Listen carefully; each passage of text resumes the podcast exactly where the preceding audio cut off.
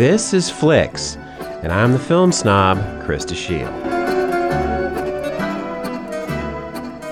The philosopher Simone Weil once remarked that evil is attractive in literature, but ugly and stupid in real life. Les Carabiniers, a nineteen sixty-three film by French director Jean-Luc Godard, succeeds in portraying this truth. It's an anti-war film that, instead of evoking indignation, a sentiment that creates a kind of safe zone for the audience, relies on absurdist dramatic methods and sardonic humor to shove the idiocy of war right at us. Two soldiers arrive in an isolated shack in the middle of nowhere and assault the inhabitants, two men and two women.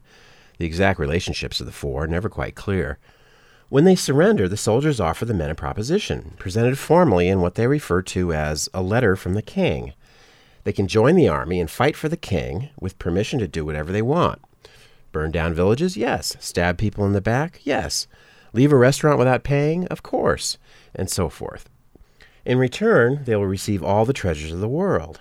The men agree, and the women send them off. One of them asks that they bring her back a bikini. The two recruits, played by Marino Massé and Albert Giraud, go off to war. Godard shows them shooting guns, intercut with stock footage from World War Two, of battles, bombs dropping, et cetera, and incessant gunfire on the soundtrack. The grainy, newsreel-style photography matches the stock footage exactly, but of course the film's meager budget produces an anti-realist effect, which is amusing and quite effective. The supposed war film is actually a critique of the aesthetics of war films. Occasional intertitles contain quotes from letters that the boys send home. For example, "Our dedication to the king is such that we are willing to not only shed our own blood, but that of others. We leave traces of blood and corpses behind us. We kiss you tenderly." The mock heroic style of the intertitles contrasts well with the banal visuals. The chubby-faced Giraud plays a perfect imbecile. At one point, he attends the cinema for the first time and ends up destroying the screen, trying to peek over the edge of a bathtub in the movie to get a better view of the woman bathing in it. This ties in with one of Godard's major concerns, image merging with reality.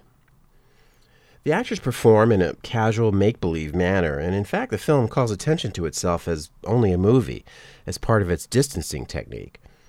It's a remarkably intelligent film, disposing of imperialism, war, jingoism, mindless obedience, and the dishonesty of the social order with an efficiency that is never didactic or overbearing. It is also one of Godard's funniest works. The outcry when it was originally released was so intense, audiences and critics seem to have felt personally insulted by the picture, that it was withdrawn from theaters and not shown again until nineteen sixty-seven, when the political situation had caught up with it. It was ahead of its time, and in a way, it still is. Les Carabiniers, The Soldiers, is available on D V D.